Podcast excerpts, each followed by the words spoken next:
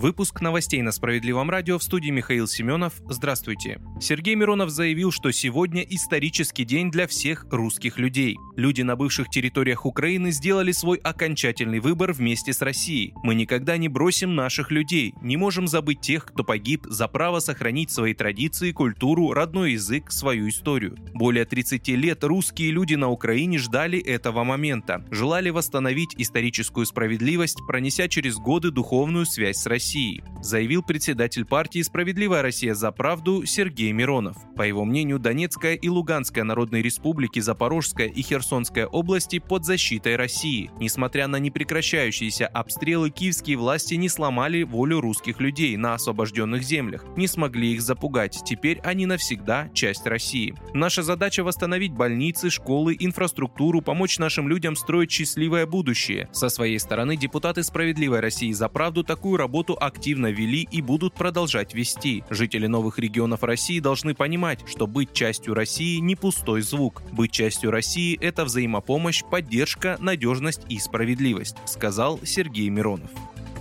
Посла России в Финляндии вызвали в МИД из-за референдумов. Посла России в Хельсинки Павла Кузнецова вызвали в МИД Финляндии из-за вхождения четырех субъектов в состав России. Об этом пишет ТАСС. Дипломата вызвали в ведомство, чтобы выразить осуждение референдумов, прошедших в ДНР, ЛНР, Запорожской и Херсонской областях. Финский МИД назвал референдумы фиктивными, подчеркнув, что они нарушают устав ООН и территориальную целостность Украины. До этого в Министерство иностранных дел были также вызваны послы России в Польше, Латвии, Швеции, Дании, Италии, Германии и Великобритании. Перечисленные страны, а также другие европейские государства, США и еще ряд стран осудили проведение референдумов и вхождение субъектов в состав России. Подписание договоров о вхождении в состав России четырех новых регионов состоялось 30 сентября в Кремле.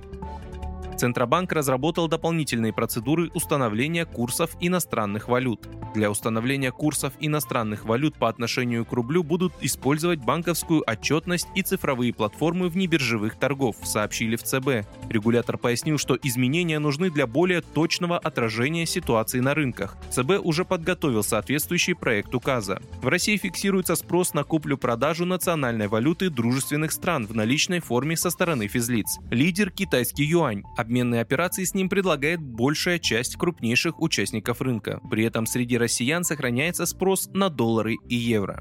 Кадыров заявил об отправке своих несовершеннолетних детей в зону спецоперации. По словам главы республики, его дети давно начали военную подготовку. Хочешь мира, готовься к войне. Свои навыки Ахмад, Эли и Адам готовы применить в зоне СВО. И я не шучу, пришло время показать себя в реальном бою, и это их стремление я только приветствую. Скоро они отправятся на передовую и будут находиться на самых сложных участках линии соприкосновения, написал Кадыров. Всего у Рамзана Кадырова несколько детей. В сообщении он упоминает имена троих – Ахмата 16 лет, Эли 15 лет и Адама 14 лет. Ранее Кадыров заявил, что доволен действиями бойцов из Чечни в зоне специальной военной операции.